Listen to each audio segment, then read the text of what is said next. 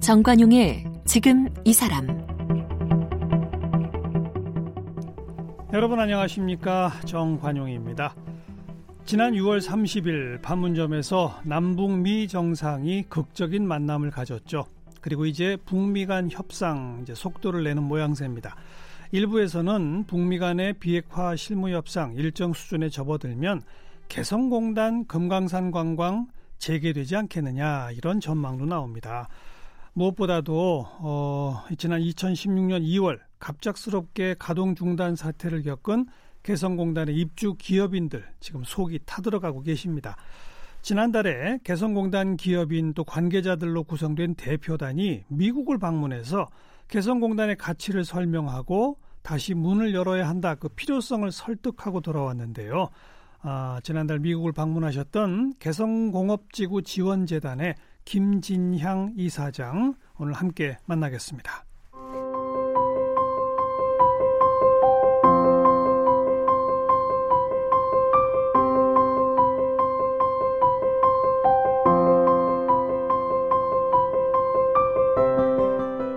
김진향 이사장은 경북대 정치학과를 졸업했고 같은 대학에서 정치학 박사학위를 받았습니다. 세종연구소 북한연구센터 개권연구위원을 비롯해 국가안전보장회의 사무처와 대통령 비서실 통일외교안보정책실 행정관, 대통령 비서실 인사비서관을 지냈습니다. 지난 2008년부터 2011년까지 개성공단 관리위원회 기업지원부장을 역임했고 카이스트 미래전략대학원 연구교수로도 활동했습니다. 현재 개성공업지구 관리위원회 위원장과 개성공업지구 지원재단 이사장을 맡고 있습니다. 저서로는 남과 북 소통 매뉴얼을 담은 우리 함께 살 수 있을까와 개성공단 사람들이 있습니다.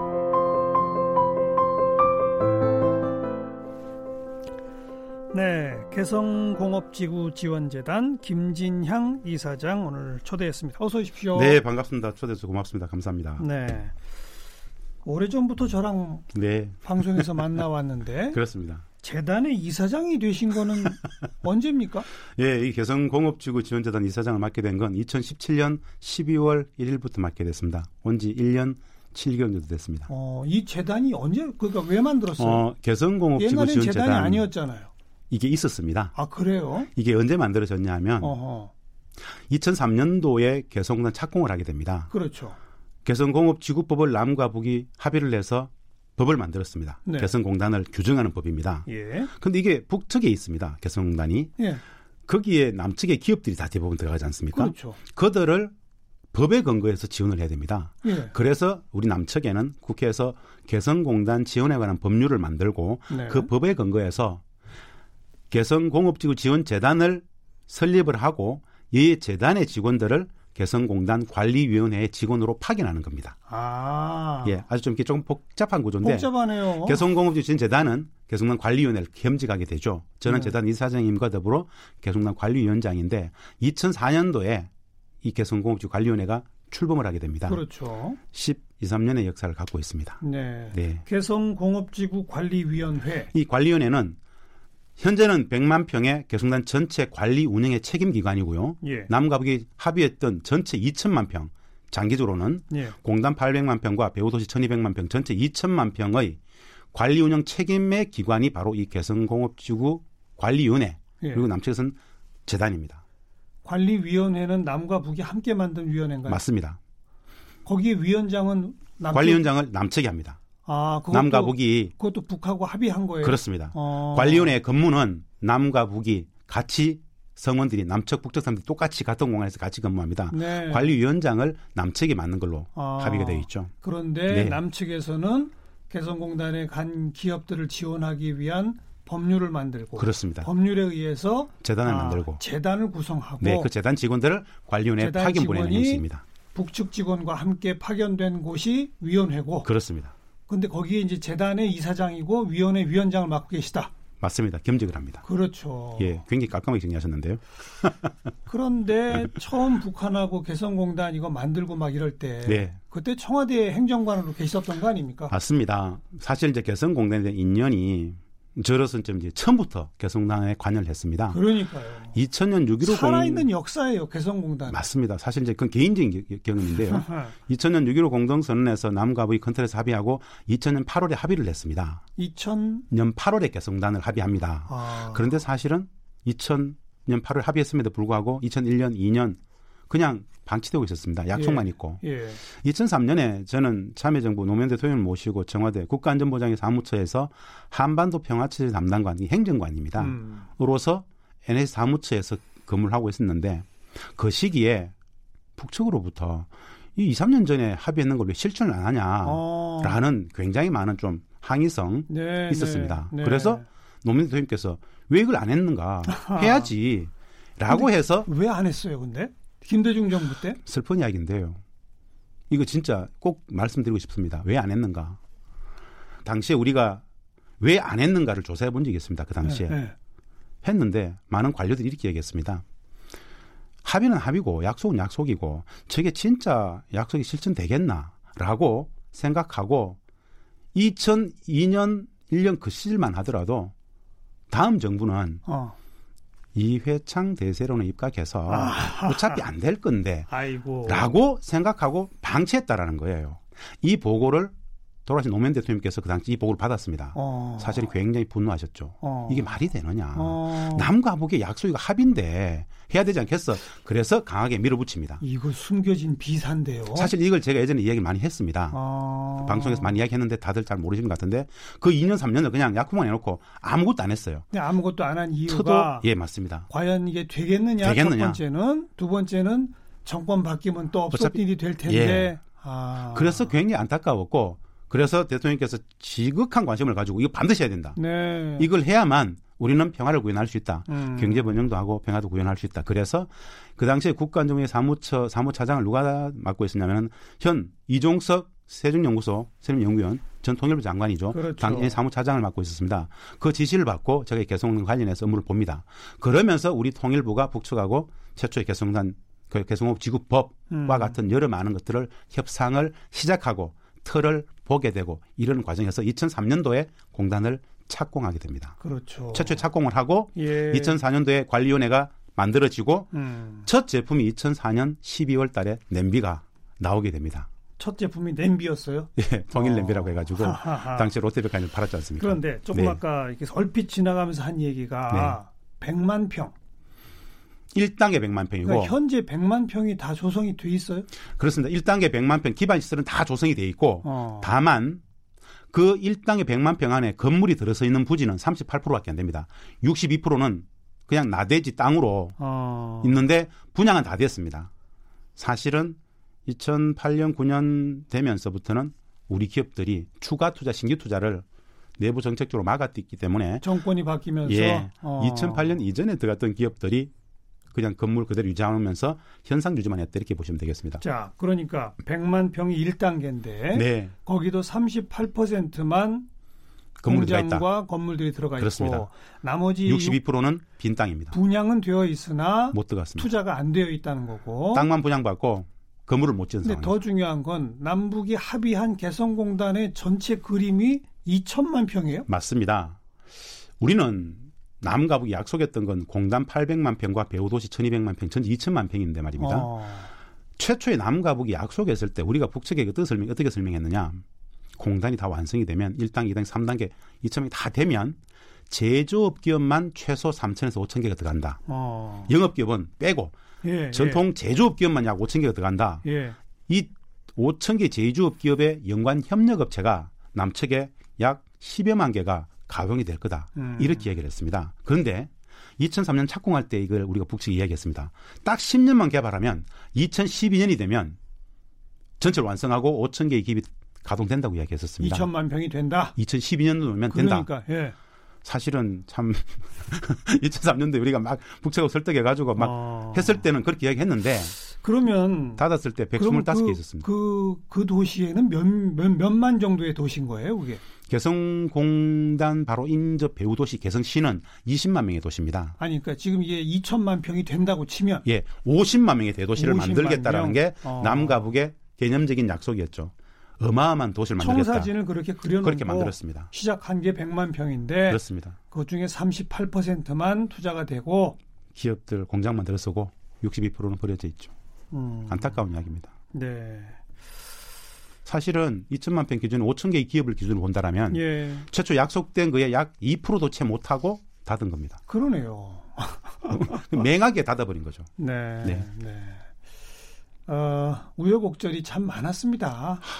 14년의 역사는 참 맞습니다. 지금, 2003년 지금 그 개성공단 관리위원회 위원장직을 갖고 계시지만 맞습니다. 개성공단에 못 가시죠? 음, 지난해 9월에 남북 공동연락사무소 개소식 때 들어갔었었고요. 네. 올 초에 음, 기반시설 점검 목적으로 조용히 다녀왔습니다. 음.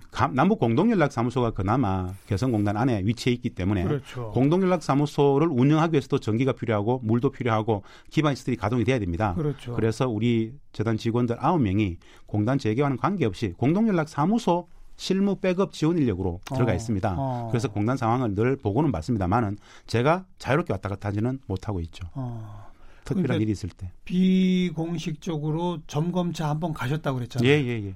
공장 상태도 보셨어요? 공장까지는 못 봤어요. 제가 직접 다 돌아보진 않고요. 어. 요건 정확하게 우리 청취자분들께서 알고 계셔야 되는데 지난해 공동연락사무소 개소 준비의 과정 속에서 3년 이상 이렇게 방치돼 있어 방치되지 음. 않습니까? 그래서 전 기업 공장들을 한번 기본 돌아본 적이 있습니다. 네. 설비 다 이렇게 뭐 건물에 하자는 없는지 예. 물이 새진 않았는지 예, 예. 했을 때 예상외로 음. 매우 안정적으로 잘 관리가 되고 있었다. 어. 공인이 잘 돼 있는 상황이었고 어. 그리고 참 놀라운 것은 북측은 이걸 남측의 자산으로 치부하지 않고 남과 북의 민족의 공동의 자산으로 취급을 하고 일 한 달에 한 번씩 해당 기업체 북측 노동자들 10여 명씩 출근을 시켜서 어. 청소도 하고 관리를 했었습니다. 아. 굉장한 이야기죠, 사실은. 한 달에 한 번씩은? 예. 네. 그렇게 우리한테 설명을 했고 네. 현장도 그렇게 좀 북측이 그걸 설명할 때 굉장히 뿌듯해하게 우리 사실 이거 많이 관리하는데 힘들었는데 아니 한간에 떠도는 소문 가운데는 뭐 공장 기계를 막 함부로 뜯어다가 북한이 막 썼다더라. 예. 뭐 이런 설들이 있었잖아요. 우리 재단에서 거기에 대해서 이제 충분히 설명을 했습니다. 그렇지 않다. 음. 즉 우리가 우리가 이걸 다 두 분의 계기를 통해서 전체 기업들 다 돌아볼 그 기회가 있었는데 설비가 빠진 흔적들은 찾아볼 수 없었다. 우리가 어. 분명히 대응을 했습니다. 설비 빠진 거 없고 예. 한 달에 한 번씩 청소도 했고 예. 점검도 했다. 예. 어. 사실은 그건 또 북측 북측 당국으로부터 확인받았던 이야기이기도 하고요. 네. 그래서 이렇더라 저렇더라 카드라 통신은 참 많은데 음. 현실과는 좀 동떨어진 이야기였다. 이거 말씀드릴 수 있습니다. 그 뭐 전체 계획에서는 2%밖에 안 됐지만 예, 그렇습니다. 그래도 그게 몇 개의 기업이죠? 어, 닫았을 때 2016년 2월 전면 중단 갑자기 그 선언을 하루 만에 했을 때 예. 제조업 기업은 124개, 5개가 있었고요. 음. 125개가 있었고 영업 기업이 있습니다. 영업소. 예를 들어서 우리은행도 영업 기업이죠. 당연하죠. 뭐 어. CU 같은 거. 네. 뭐 여러 많은 이 식부자재 공급업체란 이런 영업 기업이 약 100여 개가 있었습니다. 예, 예. 제조업 전통 제조업 기업은 125개. 음. 영업기업은 100여 개가 음. 있었다고 보면 됩니다. 그 중에 이제 특히 그 제조업 공장을 갖고 있던 125개 기업들이 어, 지난 3년 사이에 고생이 많고 해외로 다 간 기업도 많잖아요. 다양한 기업들 분포가 있는데 음, 해외로 빠진 기업들, 즉 공단이 전면 중단되면서 음. 어쩔 수 없이 대체 공장을 찾을 수밖에 없었던 기업들 약 4, 50개가 거의 베트남, 동남아로 대부분 빠졌습니다. 그랬겠죠. 예. 어. 약 40에서 50개 정도 나갔습니다. 예. 일부 한 20개 기업은 나갈 수 없는 기업들, 어디도 못 가는 기업들, 어, 개성공단 어. 아니고서는 도무지 해답이 없는 기업들은 음. 그냥 개점 휴업 상태죠. 그렇죠. 공단이 다시 열리기를 기다리고 예. 아무것도 안 못하고 있는 예. 상황이고 예. 나머지 60개 기업들이 조금 중견 기업들 이상들이 됩니다. 음. 이들은 국내에서 내지는 기존에도 해외 공장들을 돌리고 있었기 때문에 그렇죠. 그렇게 좀 버티고 있는 이런 상황이 물량을 개성이 아니라 이제 맞습니다. 해외 다른 공장 쪽으로 조금 더씩 아주 안정적으로 했던 기업들인데요. 네. 완전히 개성공단의 생산 기지를 100% 올인했던 기업들이 가장 힘들어졌습니다. 개, 그렇겠죠. 예. 문 닫은 데도 있나요? 음, 사실은 22개 기업은 개점 휴업 상태이기 때문에 공단이 폐업? 안 열리면 못하기 때문에 폐업. 폐업 상태로 보면 되겠죠. 아. 공단이 열려야만 다시 기사 회생할 수 있는 네. 기회를 볼 수 있는 그런 기업들입니다. 네. 지금도 머릿속에 눈앞에 선해요. 어느 날 갑자기 문 닫아 아, 그러니까 거기 승용차에다가 왜 그 승용차 예, 지붕, 지붕에 뭐 맞습니다. 어마어마한 산더미 같이 이게 뭐 보따리 묶어매 가지고 우리가 그날 상황을 말씀드리면 단순한데요. 2016년 2월 달에 모두 설 명절 연휴를 쉬고 있었습니다. 어. 설 연휴를 쉬고 있었어요. 예. 내일이면 이제 설 명절 연휴 끝나고 음. 다시 다들 천여 명의 우리 남측 주재원들이 사장님들이 개성에 들어갈 준비를 하고 있었습니다. 설 연휴 마지막 날 전화를 돌렸습니다. 정부가 음. 다 돌렸어요. 대표들 음. 다 모았습니다. 정부가 너무 어려운 결정을 했는데 따라달라. 음. 다른 게 아니고 우리는 개성공단을 전면 중단한다. 어. 이걸 하루 만에 발표합니다. 예. 그래서 기업들이 일주일만 시간 달라고 3일만 시간 달라고 음. 그 3일도 시간을 못 줘가지고 그 전면 중단 해버리니까 설 명절 연휴 기간 중에 못 내려오고 개성에서 당직 쓰고 있었던 그들이 그러니까요. 다음 날 그 차 그런 차에 그냥 대충 실어 얼마나 짓겠습니까? 장부도 못 가져오고 예. 폐물, 현금 못 챙겨온 게 한두 개가 아닙니다. 예, 뭐, 뭐, 설비는 뭐 상상도 상상도 못 하고 설비는 말도 완제품 제품도 원부자재도 중에서 있는 상황 그대로 놔두고 네, 나왔다 네. 보면 됩니다. 그렇죠. 그래서 참 안타깝죠. 그나마 싸갖고 오신 분들이 그 승용차 지붕 위에 그냥 산더미처럼 쌓았던 그 모습이 눈에 선하다니까요. 아, 참 상징적인 사진 그러니까요. 모습들이죠. 예, 맞습니다. 그 후로 우리가 지금 현장 점검이라도 하겠습니다. 맞습니다. 그 기업인들이 계속 방북 신청했는데 안 됐잖아요. 여덟 번 여덟 번 신청했는데 안 됐고 아홉 번 만에 문재인 정부 들어서도 안 들어줬잖아요. 맞습니다. 그러다 얼마 전에 방북 승인을 일단 났죠. 났습니다. 그리고 갔다 오셨나요? 못 갔다 왔습니다. 왜가 왜 못 갔다 왔죠? 사연이 있습니다. 우리 정부가 여덟 번 불허하고 연기하다가 아홉 번에 승인을 했는데 예. 음, 북측에서 이렇게 얘기를 했습니다. 우리는 단 한 번도 남측 기업인들의 방북을 허용하지 않은 적이 없다. 계속 원칙, 원칙적으로 항상 승인했다. 문을 열어놓고 있었다. 예. 그런데 어. 이번에 이렇게 얘기했어요. 이번에 우리 발표에 이런 내용이 나옵니다. 개성공단 재개와는 무관하게 기업인들의 자산 점검 방법을 승인한다 이렇게 나옵니다. 어. 북측이 이렇게 물었습니다. 개성공단 재개와는 무관하게는 어떤 의미인가? 어. 앞으로 안 하겠다는 의미인가? 어. 거기에 대해서 입장을 좀 듣고 싶다. 뭐 어. 이런 문제들 가지고 지금 협의를 하고 있는 것 같아요. 어. 최종 날짜를 못 잡고 있습니다. 지금 들어간 날짜를. 네. 뭐 조금 아까 얘기 나왔습니다만 우리 김진양 이사장 2003년부터 북한 쪽 관계자들과 네. 친하게 지낸 분들 많잖아요. 2003년부터 사실은 2008년부터는 4년간 직접 개성에 상주 체류하면서 개성공단 관련 협상을 북측하고 거의 전담하다시피 했었죠. 그래서 개성공단 관리위원회 기업 지원 네, 부장 그게 4년간 했습니다. 그러니까요. 그 당시에 승근하셨죠 개성에 그냥 2, 3개월 동안 한 번도 서울로 못 나올 때도 있었었고요. 어. 주로 격주 거의 개성에 살았다고 봐야죠. 그러니까요. 그러면서 협상을 했었는데 지금도 북측 당국자들 협상의 파트너들 눈에 선합니다. 다 지금도 개성을 지키고 있습니다. 예. 그래서 누구보다도 개성의 상황을 속속들이 알고 메커니즘이라든가 배경 다 공개할 수 없었던 많은 이야기들까지 그렇겠죠. 그 맥락을 거의 대부분 알고 있기 때문에 이렇게 시간이 지금 흐르고 있는 것 자체가 굉장한 뭐 열패감, 자괴감이 있습니다. 아니, 그 그렇게 그 친한 분들 인맥 좀 동원해서 아니 우리 기업인들 빨리 좀 이상 가서 현장 좀 보시게 해드려 이거 안 됩니까? 이미 하고 있습니다. 얘기는 하고 있다. 그럼요. 근데 성산 반드시 받아야 된다. 성산 반드시 이거 기업인들의 방북을 받아야 된다. 그럼요. 하자, 하자, 하자. 계속 어. 그렇게 설득을 하고 있죠. 네. 근데 지금 어, 대북 제재 유엔 네. 차원에 거기에 개성공단 그냥 우리 정부가 마음대로 다 열면 안 되는 겁니까? 어, 사실은 안보리 제재, 미국의 독자 제재 어디에도 개성공단 재가동 안 돼라는 조항은 없습니다. 음. 다만 안보리 제재도 미국의 독자 제재도 미국에는 일반 제재이기 때문에 이 경제 협력을 재개했을 때 저촉될 수 있는 것들이 좀 많습니다. 이러면 뭐돈 송금 뭐 이런 거? 그것도 그거지만 사실은 뭐 은행이 안 된다라부터 석유, 기름 공급 안 아. 된다부터 아. 그 석유 기름 같은 경우에 공장. 가동하려면 기름이 예. 가야 되죠. 가스가 들어가야 됩니다. 아. 공장 가동용이 필요하거든요. 예. 우리 북청 노동자들 5만 5천 명 출퇴근 시키려면 버스 출퇴근 버스 우리 관련회가 재단이 갖고 있단 말입니다. 음. 우리 재단 소속인데 버스가 거기에 휘발유가 들어가야 경유가 들어가야 그렇죠. 출퇴근 버스 시키 그렇죠. 이런 게 안 된다 그러면은 아. 참 굉장히 불편하죠. 그러니까 이거 그걸 편법을 통해서 할 수 있을까 그러지 말고 그냥 정면 돌파를 해야 되는데 음. 계속 요구하고 있는 건 이런 겁니다. 개성공단의 본질적 가치는 평화였습니다. 평화. 남과 북이 왜 개성공단을 하자 그랬냐면은 우리 많은 청취자분들도 오해하고 있는 게 있습니다. 개성공단이기 때문에 공단이니까 그냥 경제적 가치, 돈, 경제로만 봅니다. 근데 그 위치가 중요하잖아요. 사실은 이 개성공단을 한 이유는 첫째도 둘째도 셋째도 평화였습니다. 즉 네. 60년간 군사적 적대 불신 상황 속에서 살아가고 있는 남과 북이 신뢰 구축을 통해서 평화를 구현하는 방법이 뭘까? 최고의 방법은 경제 협력의 방식을 채택하면 네. 평화를 구현할 수 있다. 네. 경제가 맞물리면 네. 서로를 좀 강제할 수 있지 않겠느냐. 평화를 위해서 경제 협력을 한번 보자. 그래서 평화를 위한 경제라고 합니다. 이게 2000년 8월의 합의의 최초의 정신입니다. 실, 경제 협력을 통한 신뢰 구축을 통해서 평화를 구현하자. 평화 정착을 구현하자. 이게 이제 공단의 가치였는데 직접 해보니까 진짜 엄청난 평화를 만들더라고요.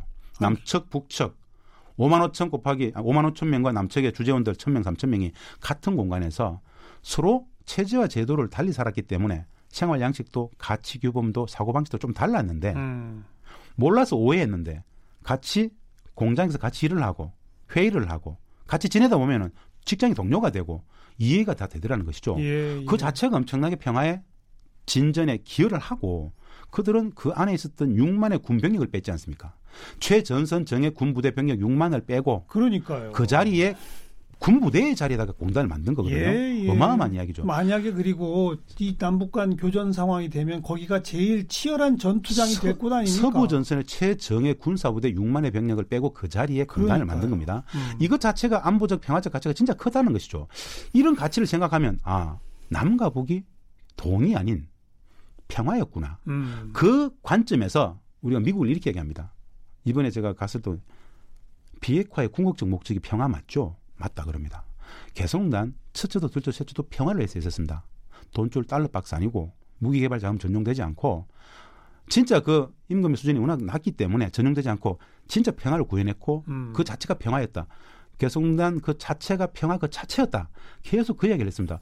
평화에 기여할 수 있다라면은 제재 예외 인정을 받을 수 있지 않겠습니까? 그래야죠. 사실은 이거 우리 국민들이 잘 모르시는 이야기인데 2016년 이전에 공단이 가동이 될 때 미국의 독자 제재라든가 미국 안보리 제재 예외적 조치로서 인정을 받았습니다. 그러네요. 그러네요. 달러 박스. 그러네요. 그 당시에도 대량 이렇게 무기 개발 자금으로 전용될 수 있는 벌크캐시 대량 달러가 들어가면 안 돼라고 하는 제재가 있었습니다. 그런데 어. 개성공단은 네. 북청 노동자들 그 적게 받을 때는 50불, 많게 받아서 167불 음. 한 달에 받았는데 음흠. 6만 원, 18만 원, 19만 원 한 달에 그 받아가지고 4인 가족 먹고 살기도 받았다는데 아 그거는 무기개발 자금 전용이 아니고 민생 목적에 다 쓰여지는 거니까 예외로 인정받았기 때문에 개성공단에 같은 달러는 예외 인증 받았던 겁니다. 네.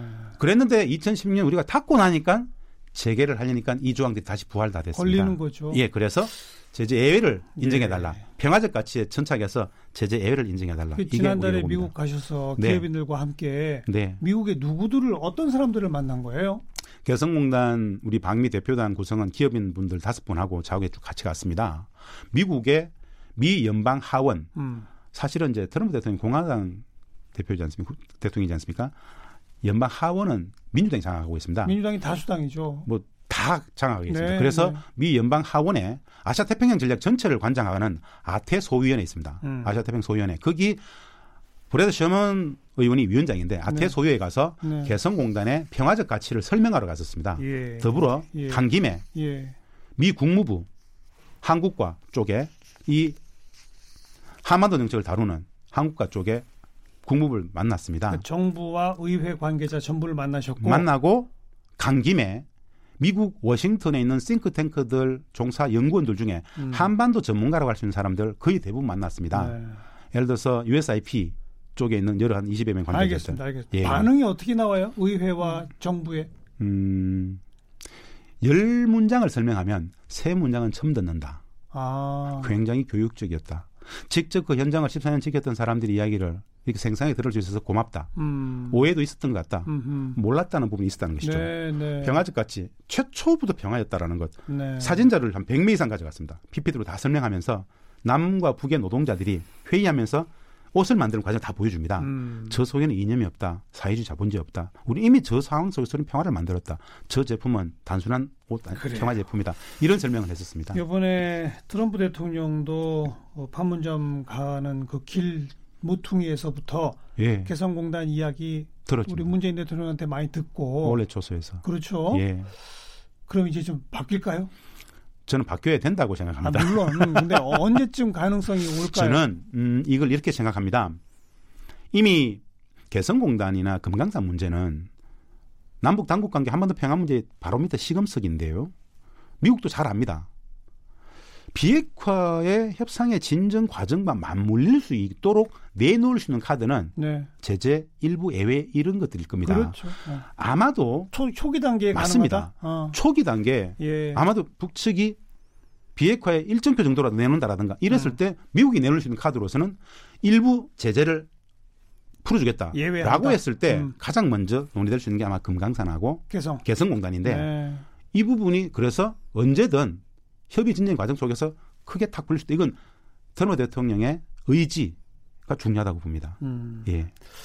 그래서 그냥 125개 기업만 다시 가서 일하는 게 아니라 이제 그 원래 분양 받았던 나머지 다 62%도 또 가야 되고 그래야 됩니다. 그다음 800만 평, 2천만 평 그거 해야죠. 5천 개 기업이 들어가 버리면요.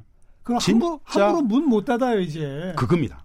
누구도 손못 댑니다. 그러니까 규모의 경제를 달성해 버리면 예. 5천 개 플러스 남측의 연관 협력 업체가 10만 개가 가동이 돼. 이건 누구도 함부로 손 못 대는 곳이 됩니다. 그렇게요. 규모의 경제를 달성해야 된다. 그게 네. 최초 우리가 약속했던 것을 실천하는 과정 속에서 평화를 만드는 과정이다. 이렇게 보고 있습니다. 우리는 네. 평화의 공간입니다. 우리 김진양 이사장 2003년부터 치면 지금 16년 개성공단에 살아있는 역사신데 그 2천만 평 완공될 때까지는 이사장직 그만두시면 안 됩니다. 정년 정년 퇴직도 하시면 안 됩니다. 이미 이제 다들 미스터 개성공단이라는 이야기를 많이 하는데요. 저는 개성공단을 평화 번영의 상징, 국민 행복의 첫, 첫 파라짐을 봅니다. 그렇죠. 분단을 넘어서 평화를 만드는. 그리고 한국 경기 구조적 저성장을 남북 경협이 돌파할 수 있습니다. 그래서 네. 저는 숙명처럼 소명을 가지고 공단 여는 것이 국민 행복에 기하는 것이다 이렇게 보고 있습니다. 개성공업지구관리위원회 위원장이시고 개성공업지구 지원재단 이사장 김진양 이사장을 함께 만났습니다. 고맙습니다. 감사합니다. 고맙습니다.